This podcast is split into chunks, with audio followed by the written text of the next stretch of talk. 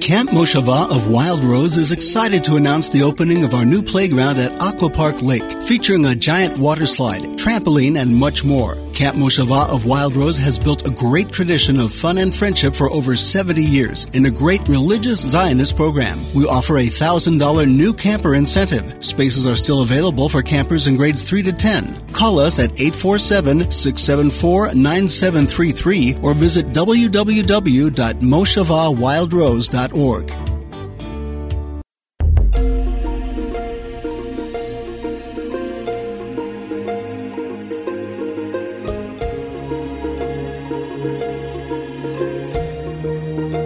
Shalom and welcome to all of you lovers of Hashem, His Torah, and Israel. Welcome aboard to the Noahide Nation show here on Israel National Radio. It's great to be here. It's great to have you with us. I'm your co-host Ray Patterson and my good friend and colleague Adam Penrod. Hello, Adam. Hey, Ray. How you doing? I'm doing well. You doing all right? Ray, I'm so excited about our next guest that even counting sheep wouldn't help me go to sleep. Well, You're an impressive guy, Adam. I'm telling you what. It's, it doesn't take much to get you excited, does it? Oh uh, well, you know, maybe, maybe anything that uh, has a fragrant odor of food that helps very often. Um, you know, one of one of a few things. So well, we do have a, a really great show today. We've got a great guest. Speaking of the, the, the great guest, the reason we're having this gentleman on today is because of your emails. You have been sending Adam and I emails requesting uh, more from the Noahides. You want to hear the journeys. You you want to hear about why they did what they did and where they're going and where they're at now. And uh, we appreciate those emails, and we're going to dwell on this aspect uh, for a while. I, I, guess until you get tired of it and you let us know, hey, enough from the Noahides. Uh, I don't know that that'll ever happen, but uh, we're responding to what you had, had asked for more of in this show. And we're trying to bring some interesting Noahides to uh, to the show, and not to say that some of you are uninteresting Noahides, but um, but, but we're, we've got we've got a really interesting guy here today. Well, I think I think by virtue of being a Noahide, it's inevitable that interesting it just is a default position. It, it's automatic because it, it's not an easy road. It's even harder to find. It takes dedicated people who I think are just by their nature are just interesting because of who they are and who who they've become. So right. I, I, think uh, by virtue of that, they're all going to be great guests. And and by the way, if any of you would like to be a part of the Noahide Nation show and share your stories, please do let us know. You can contact us at Noahide, N-O-A-H-I-D-E, at IsraelNationalRadio.com. So let's go ahead and bring in our guest. And he's a friend that I've just recently made over the past, oh, I don't know, six, eight months. He's a great guy. He lives up in Canada. We're going to go ahead and bring him on here. Uh, Mr. Prescott Johnson. Prescott, are you there with us? Yes, I am. Hi, Ray. Hi, hey. Adam. How you doing, Prescott? Well, welcome, well, welcome to the show. Sounds like you're doing well up there in Canada. Uh, yeah, yeah. We're uh, I think we're uh, faring a, a little better uh, than some of the folks south of the border of us, uh, which, uh, of course, is a concern right now uh, economically with what's going on. But uh, yeah, yeah, no, uh, and I have a pretty good job that I don't have to really worry about losing any time in the near future. I don't think so. Well, I was wondering what you were referring to. Uh, you know, the, in terms of being better than the folks south of the border. I didn't know if it was the stormy weather with all this global warming hitting us all at once, or uh, whether it was the stormy economy. So it'd be a great story on both. But uh, today we're going to be talking about your journey to becoming a Noahide. Let me ask you this. I already mentioned to the folks you're up in Canada. Whereabouts in Canada are you? I live way out on the east coast along uh, the uh, Atlantic Ocean, just above Maine. Province is Nova Scotia, and uh, I live in Truro, which is right smack dab in the center of the province. Wow, do you live uh, near the ocean? Um, in Nova Scotia, uh, it's kind of an odd-shaped piece of land that actually is surrounded completely by the ocean, except for uh, about 50 miles, I think, where it's attached to the mainland, uh, New Brunswick. So you you can drive about 30 minutes from any location in Nova Scotia and find yourself at the ocean's edge. Well, I might be uh, coming up to your neck of the woods to do a little fishing. Ah, absolutely, and uh, you know, and and it is uh, still very uh, rural and uh, and quite a beautiful uh, uh, rustic area, and particularly Cape Breton, uh, which uh, has the uh, uh, Cape Breton Highlands. Uh, probably one of the reasons why uh, our forebears found it so homey here because it was very much like uh, Scotland. Uh, Nova Scotia, of course, is uh, I believe Latin for New Scotland. So Do you, do you do you eat haggis? uh, n- no, um, I I have met folks that uh, claim they have. Just wondering if this is. New Scotland, maybe you have new haggis available for, for buy at the market. No, uh, and and and I've never had the uh, opportunity, and, and I'm not sure that I'd want to take the opportunity to uh, to try it. Uh, w- anybody that I've heard has not given me glowing reports. I would so- love to have the opportunity to refuse to try it. yeah, I don't think that's going to be happening uh, here in the states. So, so Prescott, tell me how a guy living in rural uh, Nova Scotia near the ocean, how did you find your way to becoming a Noahide? I mean, what was what was your belief system before, and you know, how how did you get to where you are today? Uh, well, it's um, not that hard, I guess. Here uh, we have um, a, a lot of churches. Of course, the East Coast was settled before uh, uh, folks moved inland, so it was a very religious area, and still there are many, many churches in the area. Although I don't know that they're faring as well as they uh, have in the past. But I grew up uh, in a Christian home. In fact, uh, my grandparents were uh, quite religious as well. My grandfathers on both sides of the family uh, were uh, very uh, astute Bible students, and uh, they they really had uh, a deep interest in the things of God as Christians, and uh, as did my parents. And so, I know one of the earliest uh, memories that I had growing up, uh, in fact, was uh, you know when we were kids. There's myself and I have three brothers, and we're about two years between each of us, and so uh, we were quite close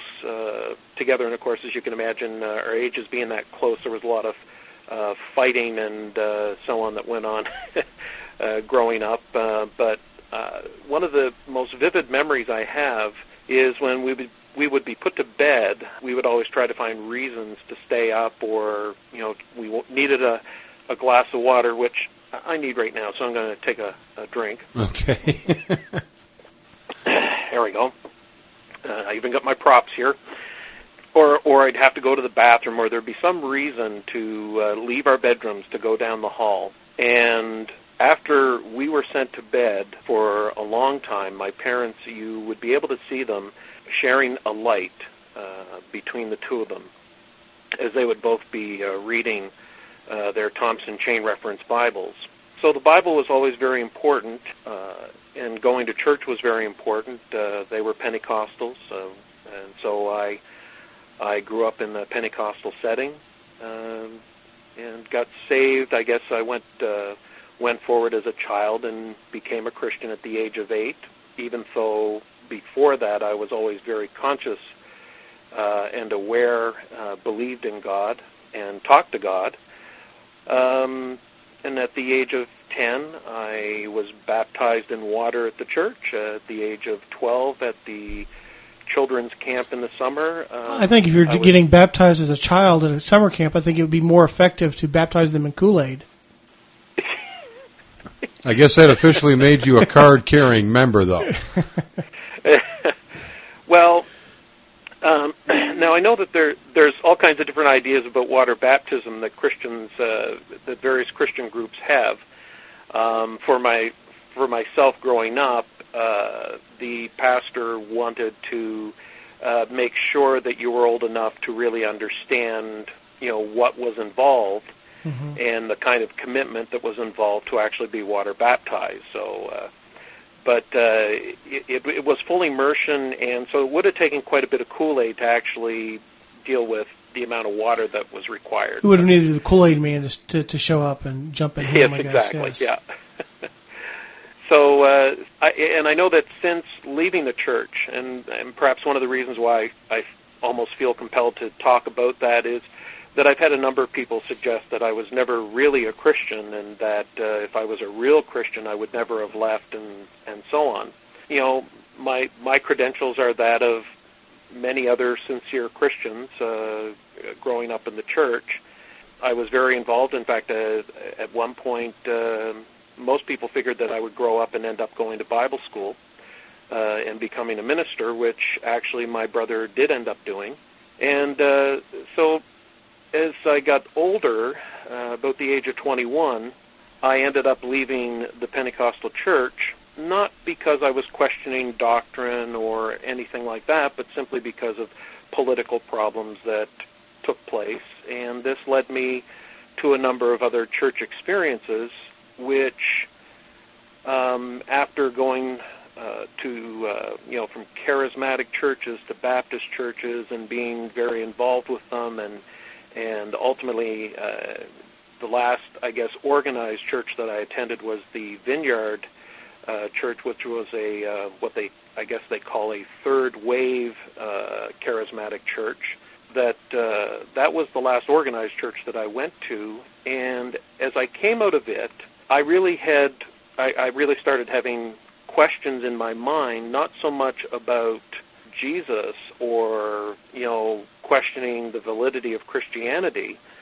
Uh, what I began questioning was the connection or the relationship between the New Testament that I had spent so much time reading and what I had come to accumulate in my experiences in the church and that I didn't see the connection, or I started seeing that there was less connection to the New Testament uh, compared to what I was seeing in the church, both in the types of uh, the type of community that I was reading about in the New Testament was something quite different, and uh, that was really the beginning of my, I guess, the question marks that were appearing in my mind. That's interesting. That's a much different um, approach I think that a lot of Noahides seem to take. It's usually a Jesus question that gets them into it. Now, when you say a different type of community, are you saying that you saw you had this um, this uh, Pentecostal community, this this uh, very Gentile community, versus a Jewish community? Is that what you mean by? Is that what you're talking about, or did you mean something else?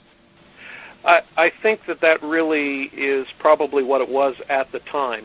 Um, the uh, in in looking back, uh, when I was reading early in the book of Acts, I I would read about how they broke bread together, how they were uh, spending time in the temple, uh, uh, and how that uh, they were uh, looking after each other's needs in um, in really tangible ways. That uh, and that this was not something that was really uh, to me. W- there was a clear disconnect uh, to the kind of, and it wasn't just Pentecostal experiences. As I said, I, I spent uh, more than a couple of years in a Baptist church and was quite involved in it, which is very different from, uh, say, a Pentecostal church.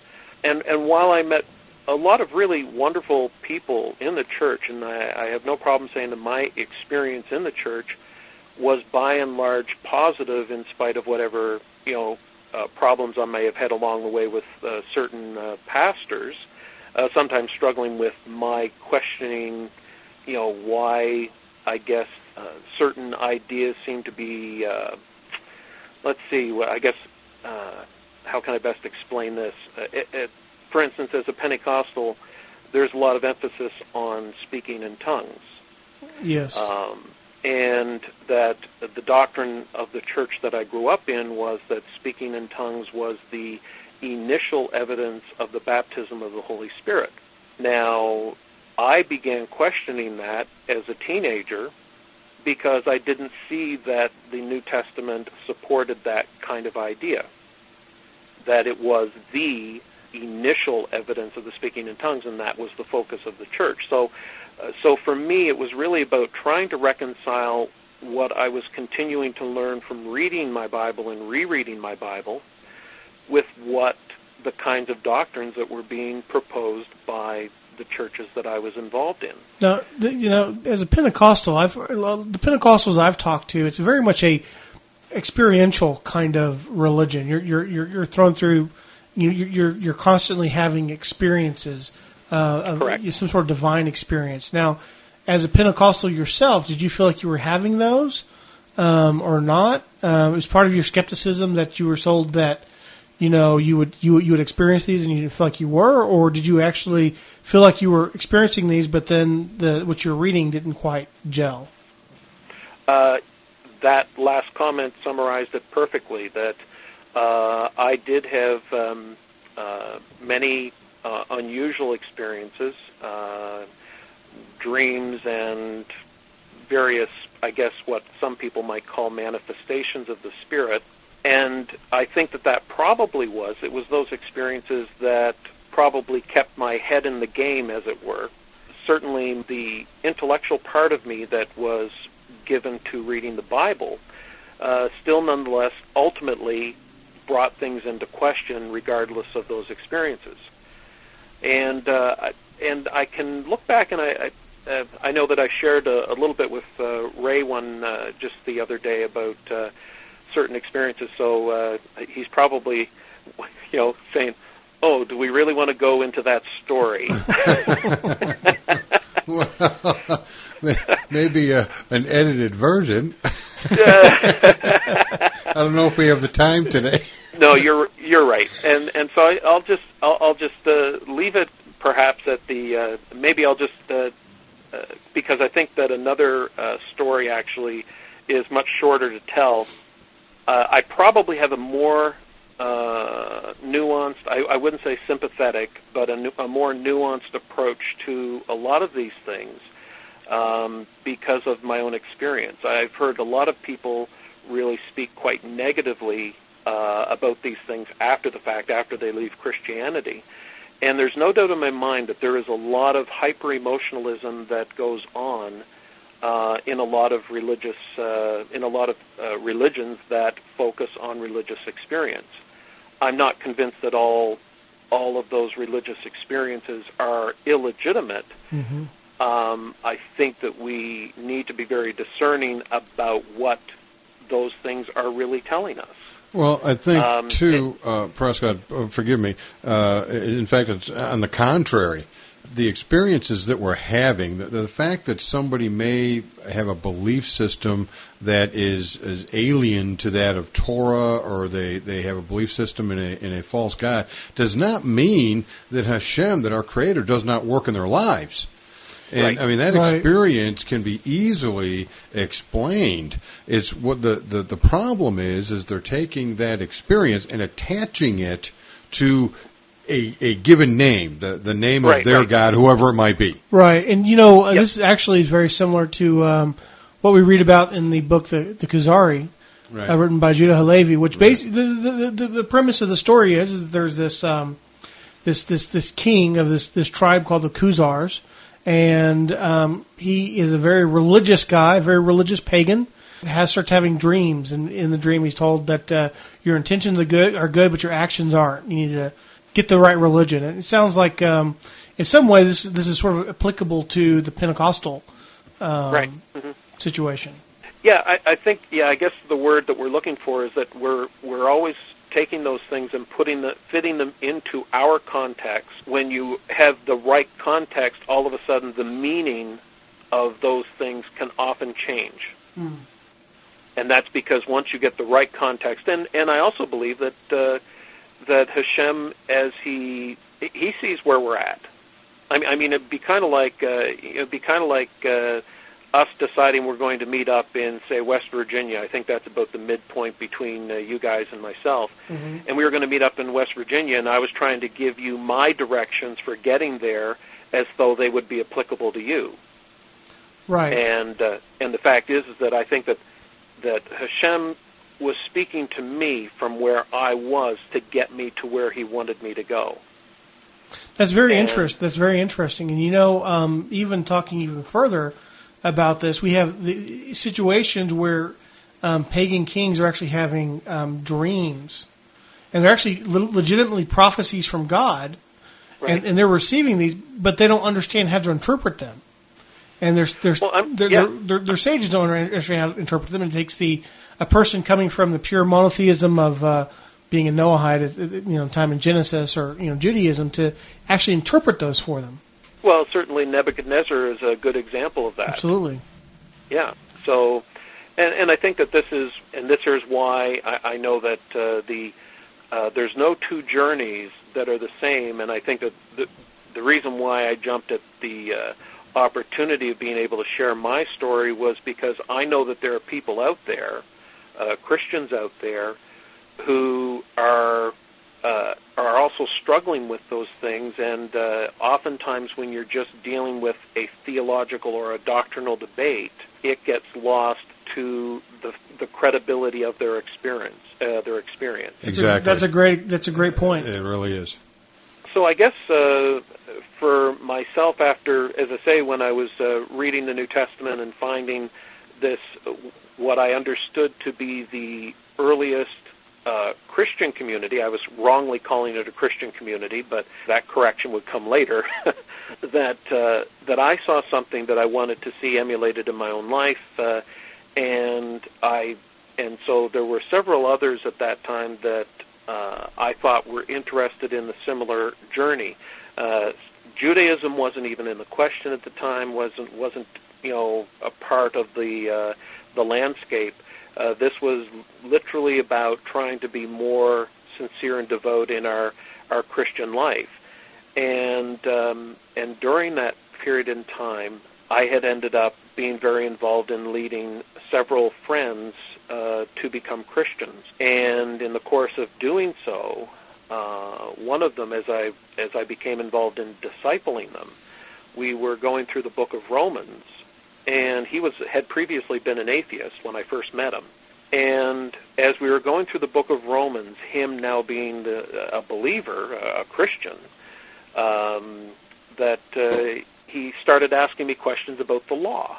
And I said, well, you know, uh, in because in Romans it's kind of like Paul's great treatise on faith and truth and the law and how this all works together with Jews and Gentiles, etc. And I gave him the tried and true Christian line of thinking that uh, the law uh, was given to the Jewish people, but now that uh, that uh, Jesus had come and had died on the cross, we no longer needed to observe all of the law. We had to keep the Ten Commandments, and of course, I always cross my fingers uh, regarding the Sabbath. But um, you know, we had to keep the Ten Commandments. And he went away and he thought about it, and he came back to me and he said, "Well, I, I don't see it that way. It sounds to me like it's saying we're supposed to obey the whole law." Well, that's a great place for us to break here, uh, Prescott, Okay. because that is exactly correct. And uh, we do need to uh, stop for the break because Israel National Radio needs to pay a few bills. So we're going to be back on the other side. We're speaking with Prescott Johnson, who's a Noahide in Canada. We hope you'll all stick with us. We'll see you on the other side. See you in a bit.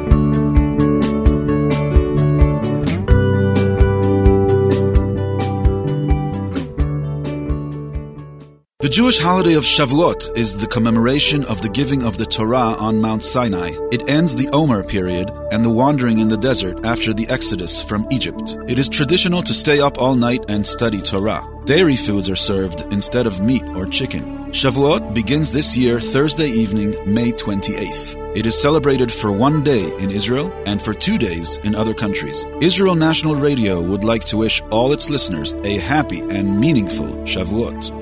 Praying for 40 days straight at the Western Wall in Jerusalem is a famous Jewish practice. Many have made the pilgrimage to pray for marriage, income, children, or healing. Now you too can have a 40 day prayer. Western Wall Prayers will employ a full time Torah student to pray on your behalf or on behalf of a loved one for 40 days straight at the wall.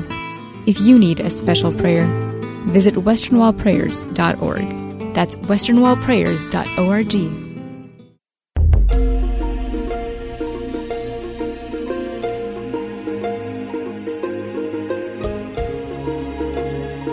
Welcome back, everybody. We're glad you stuck around for the second half of the Noahide Nation show here on IsraelNationalRadio.com. We've got a very interesting and, and just a, a, a great guest. Prescott's been with us for the last half hour talking about his journey becoming a Noahide.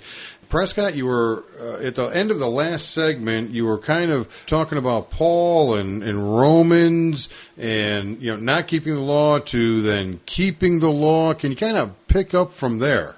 Uh, sure. This was the first time that really anybody had ever sort of caught me off guard with this because normally what happens is that Christians will sort of accept the explanation, and and this guy, this young Christian who didn't know his Bible as well as I did, was telling me I didn't know what I was talking about because what he was reading was telling him something different. That's, that's always now, it's always dangerous. Those those young guys will just you know I'm I'm sorry I'm confused. I think someone's stupid here. It's me. well, well, exactly, uh, and and so it really put me in this awkward position of having to now I had to prove my point. But in the midst of doing that, and and in and around the same time, I ended up having. Uh, I, I laid down one day uh, in the afternoon, and I had this dream.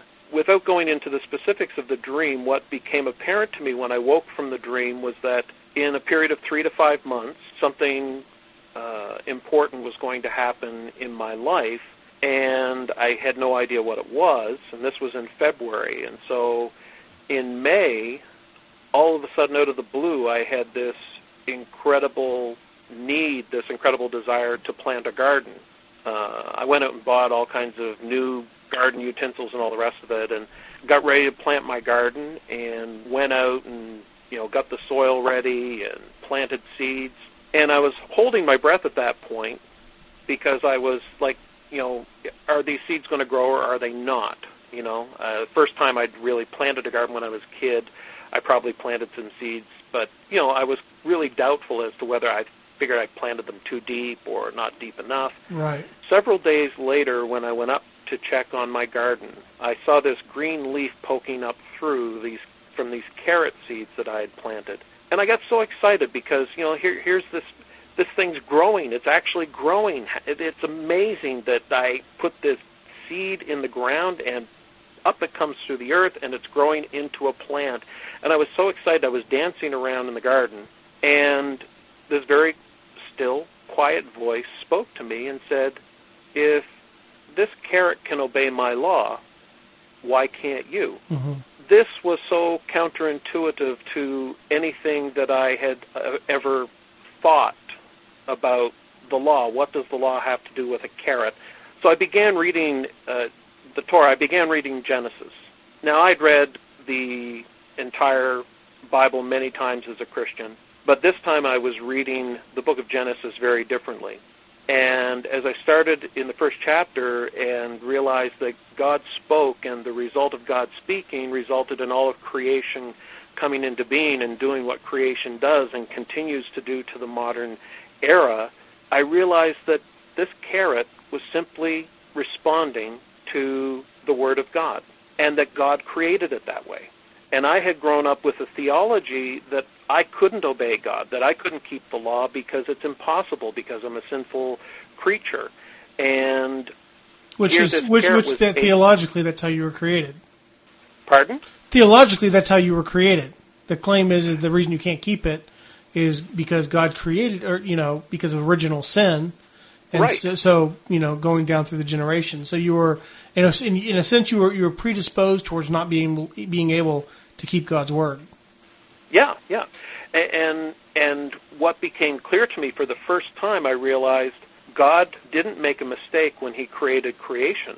Why do I have a theology that tells me that He made a mistake when He created me? Now, I understand that there are going to be objections to that point from the other side, but the fact is, is that it's not until you reach the New Testament that you have this idea that we're predisposed to sin, that we are sinful from the time that we are conceived. Mm-hmm. That pre, uh, prior to that, we've always had the choice. It was always a choice about doing the right or doing the wrong. And of course, we get to the story of Cain and Abel and how, you know, God speaks to Cain and warns him. He says, you know, sin is crouching at the door. It desires to have you, but you must master it. Well, that doesn't sound like he was suffering from original sin. so now you so now you've got this new perspective that says that um, maybe maybe God knew what He was doing. Yeah, and so the problem that I was having with the law from my poor theology was beginning to take a turn. So when I went back into the New Testament and was reading the New Testament, uh, at that point I had started reading uh, later in uh, through the middle of the book of Acts, which is where Paul's involved in all his missionary journeys. And I come to Acts chapter 21, where Paul shows up in Jerusalem with these Gentiles with him to go to a Jewish festival, which was kind of an odd thing given what we believe about Paul saying that, uh, you know, we're not supposed to be observing these uh, special days and, and so Right. on as Christians. And uh, here is Paul, and he goes and he meets with the elders, the Jewish elders in Jerusalem in Acts chapter 21, and they're bragging about the many thousands of Jews who were zealous for the law. And when I read that, I stopped and I said, hold on here. I know that I've read this book, got to be more than a hundred times by this time. I was in my early 30s. I know that I've read this many times. I've never seen this before. Where did that come from? Ma- And maybe you that maybe, maybe maybe it was there all the time. It is It was amazing. there all the- it's amazing how much we're able to read and yet still be blind. and this is and this really was the thing that opened my eyes. This is why this new Christian could read the book of Romans and see something that I couldn't see though I'd been a Christian for all of my life. He didn't have that uh, overwhelming uh, predisposition to understanding the New Testament from a particular standpoint. Exactly. Or exactly. grow a garden. Right. Yes, he didn't Or grow a garden either. Yes. No. So so this really was was a transformation that gave me insight into my original question, which was why was this community that I read about in the book of Acts different from what I was experiencing in the church in in this present age? And that was the first clue that showed me the difference between what was happening at that time versus what was happening then. And I gave myself to studying uh, continuing to studying the law and continuing to read the New Testament and realizing that with this new set of glasses on, all of a sudden the things in the New Testament took on a whole different light. Nothing, I, I couldn't read anything and see it the same way anymore. That's, that's, that's And- interesting. And and ultimately, uh, it- it's kind of like you know I had the rationalization, you know, the the, the famous verse Matthew uh, five seventeen. Uh, Do not think I've come to, uh, Uh, you know, abolish the law and the prophets. I haven't come to abolish them, but to fulfill them. Right. And I had the classical Christian response to that. Yes, at the cross he fulfilled it, Right. and therefore I don't have to. but if you actually continue reading, what does he say? He says, "Until heaven and earth disappear, not wor- not the smallest letter nor the least stroke of a pen will disappear." Right. But There further you to that, he then says, "Anyone who breaks the least of these commandments," and he wasn't talking about the Ten Commandments; he was talking about the written Torah. Right. He says anybody who breaks the least of those commandments will be called least in the kingdom of heaven, and that's if you only break one. Right. But he says, Blessed are those who practice and teach others all of the commandments. And it's kind of like, well, that was always there before. How come I didn't read it that way? Because you weren't taught it that way. Exactly. So uh, you know, you your experience is similar to uh, having to do what Abraham did. I mean, you had to. Uh, I'm, I'm not kidding. We Yeah. all have to uh, figure out ways, intellectually, experientially, to remove ourselves from idolatry. And Right. it's because we've been conditioned, quite literally brainwashed, that here we are having to, uh, you know, clean ourselves up, and we're doing it alone for the most part. Now, so this led you from from um, you've come to this this this point where you suddenly realize that not only um, not only is this question your, your your friend asked you about the law, not only was he right to ask it, but there was actually merit even from the, the mouth of Jesus himself that that uh, people were supposed to be keeping the law. So um, I, I suppose this must have inspired you to to move forward and maybe start learning a little bit about Judaism. Was there a natural connection there? Um, how did you get into this this whole rabbinic Judaism? How did you wind up in this whole realm of being a Noahide? Uh, probably the uh, shortest path to explain that would be that it went through the doors of a messianic congregation Mm-hmm. uh, for about two months. Oh wow. It took me two months to figure out that what I was seeing still wasn't matching up with what I was hearing from this messianic congregation, which still was very steeped in Christian theology. Hmm. And I was there. Uh, uh, I, as I say, it, it was about two months, and I know that they were really happy to see us uh, because they they didn't have a very large congregation, and it was very clear that I was somewhat of a zealot, uh, and and I don't I I don't have any problem saying that because by that time I'd actually started growing payas, and I you know I had um, uh, made my own tsitsi and and had gone through the steps to try and and find a way to make my life resemble what I was reading in the Torah because I still had my my replacement theology was still there.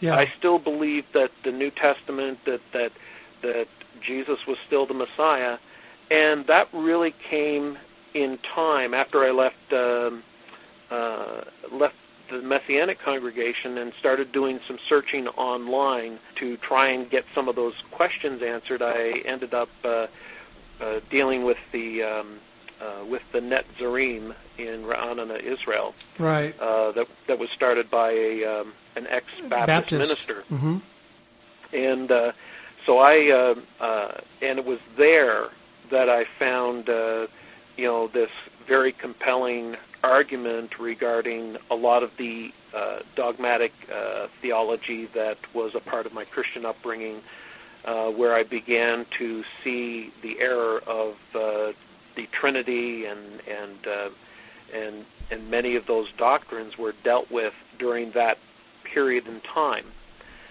And uh, and my first encounter, uh, which probably would have been during that time, but it really was difficult for me to embrace. Uh, but my first encounter uh, with the idea of the Noahide laws came through a, uh, a translation of the New Testament by uh, uh, Schonfield, and uh, I think it's called the Original New Testament. And in a footnote in Acts chapter 15, which was the great council at Jerusalem where they were deciding what to do with Gentiles, we see uh, James giving this instruction about the consumption of blood and um, and uh, eating the meat that was offered to idols and so on. And uh, he he footnotes it and he says, you know, this was this seems to be based on the Noahide laws. Well, I, I didn't know anything about the Noahide laws, and uh, over time, um, as I continued to do, as I continued to study and, and wrestle this thing through, I began to see uh, the actual the appearance of, of Noahides in the Book of Acts. I'd always just, just been told that they were Gentiles. Right. Um, but it turns out that no, they weren't just Gentiles. These were actually Noahides, uh, the first so-called uh, convert to Christianity, a Gentile convert, was a man named Cornelius. But how he's introduced in the picture is that this guy was in his backyard praying at about three in the afternoon, I believe, and he was known for giving charity. Now, those are pretty important words when we study Judaism and and understand the Noahide laws. hmm And uh, an angel appears to Cornelius and tells him, you know, that God has heard your prayers. They've come up as a memorial offering. Back to my Christian theology, no, no, no, that can't happen. How, how can this guy have a relationship with God when he's not a Christian? Right. Or even a Jew. But from what's that? or even a Jew. I mean, at, at the very least, uh, you know, before the cross, there's this idea that Jews have it right in some in some regard, and uh, after the cross, suddenly they're wrong.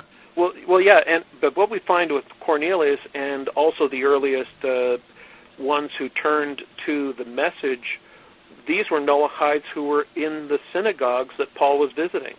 Yeah. These were not these were not reprobates and drunkards. These were people that had already conformed their life to observing the Torah according to the tradition that the Jewish people held to and, and were teaching these non-Jews. Now this is a, this is a, becomes an interesting question.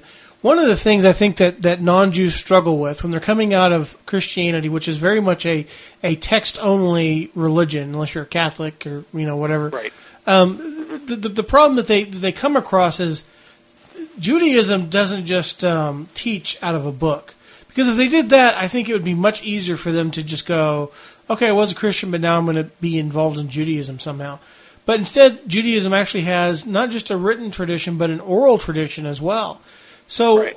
how were you able to accept this? Because this is really a a huge hurdle for some people who who have already given up JC and, and all the other stuff. But here comes the next hurdle. Now they have to accept something new, which is that there's an oral tradition. So, how did you sort of, uh, you know, jump that hurdle, if you will? Uh, that that again came through, um, and and uh, probably uh, uh, let's hold our breaths. That came through the New Testament yet again. That the minute that you make a claim, for instance, that it is only the the written Torah that is the truth, and that the written Torah tells us you can't add or take away to it, and therefore, if the rabbis did this, this is wrong. Well, if it was wrong for the rabbis to do it, wasn't it wrong for Jesus to do it? Sure. And yet, what he does is he clearly gives more detailed explanations to the or, or to the written Torah. hmm Well, how can you criticize the rabbis for doing this when the whole Christian tradition depends on it? Interesting. Very interesting and point. and so when we get to and even uh, of, of course uh, I think in Matthew 23 uh, what does Jesus say and I learned this uh, with the Netzarim and and I appreciate that organization for uh, really helping me with this but in Matthew 23 what does it say it says uh, Jesus himself says that the Pharisees they sit in the seat of Moses' authority hmm and therefore you must do what they tell you to do. So when you come to this community in the book of Acts, that's what they they were ultim- they they were so far from anything having to do with what Christianity is today. Yeah. But I ultimately believe, and of course, then you have to ask the question: Well, if you keep referring to this group, do you believe that they were um, that they were right, that they were on the right track? And my answer to that is that to the degree that they followed Torah, they were on the right track, but they got the wrong guy. Right, they have the wrong Messiah. They've got the, the wrong thing. Well, you know, this is really interesting. So, if we could summarize basically what you've said, I think this is kind of good for the people listening out there.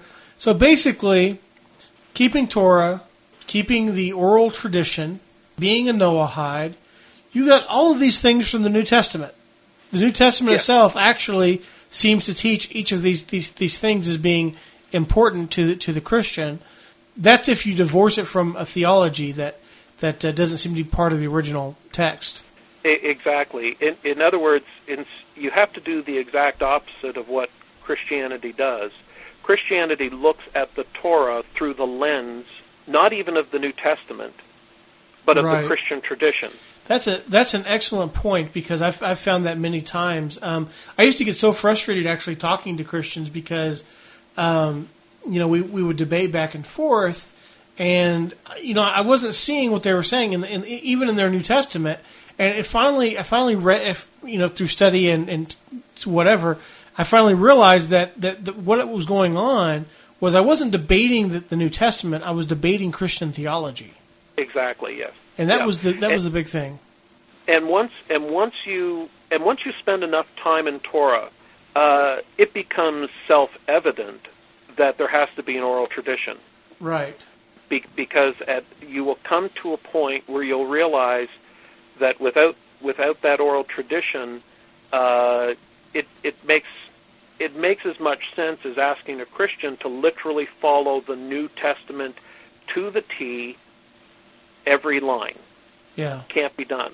hmm and and in fact, the tradition that I think emerged later on with the Christian church was largely to address that that the, it was really about developing a tradition that a community could follow. Hmm. And uh, and and I think that the analogy holds true that there's no religion, no matter how literalist, no matter how fundamentalist, that does not have ultimately have an oral tradition of some sort Right. that is needed to reconcile the text that they are using. I always think about the movie. Uh, uh, uh, what is it? A Few Good Men. How they have the, Yeah. the big debate on the, the the the stand. How do you get to the mess hall? Right. Uh, Yeah. well, it's not in the military handbook. How do you get the? Who knows? You know. But you know, everybody was everybody was getting getting fed somehow. So Yeah. Well, I'd like to revisit this whole carrot and garden thing. I kind of had I kind of had the same experience last year. Last year was the first year I'd ever grew my own garden, and Oh. I experienced the exact same thing that you're talking about. And the, you know, there's, many of the sages uh, uh, teach that that you know that's a proof of of Hashem. That is an absolute proof of Hashem is is the nature and. Even more interesting is that I believe it's the Midrash teaches us that Noah was the one responsible for the creation or invention, if you will, of farming implements. right. That's that's actually where his uh, his name Noah actually means rest. Actually, has Right. notion of rest, Right. and that uh, the reason he was such a special child was because prophetically they understood that in some way that, that, that he would uh, bring uh, rest to the to uh, the world, and, and one of the ways that that's done is he l- lessens the the, The burden, burden, of, right. the, of the curse of Adam. Right. Of course, it also Right. you know can also be interpreted to mean he brought rest to the earth, which was being defiled and destroyed by the incredible sin of his generation. Right. Or uh, just both. Right, both. yeah. Because I think uh, you know later on when the Torah was given, then the sabbatical year for the land was uh, implemented. right. So that sabbatical year is, is vitally important. It, to me, it doesn't seem like you have to be a Jew to do that. Well, it's something that, that farmers should just do in It's general. It's especially important that you're not uh, drowning your farmland in blood, and that was the problem before the flood. The flood was that uh, human blood was being shed. Right. And on that note, we're going to have to uh, call it a show, folks. It's been wonderful to have Prescott with us. Uh, Prescott, I want to thank you. It was a, a joy and, a, and an honor and a privilege to have you on board with us today. My pleasure, Ray. For all you folks out there, we appreciate you once again sharing your time with us because it is important and we want to do what we can to make you happy. So keep those emails coming with your comments and suggestions. And in the meantime, please, folks, always look to the heavens for your strength in Hashem because I guarantee He is always looking out for you. See you next week. Shalom Yotzia.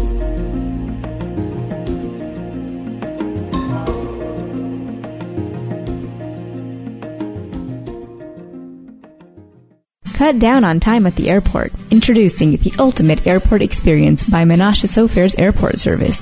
It's the first of its kind. The VIP Meet and Assist shuttle guarantees a completely stress-free traveling experience to and from Ben Gurion International Airport. Online at msopherairport.com. Tell them you heard about it on Israel National Radio. Menashe Sofair Airport Travel, Speed and Service. M-S-O-P-H-E-R airport.com.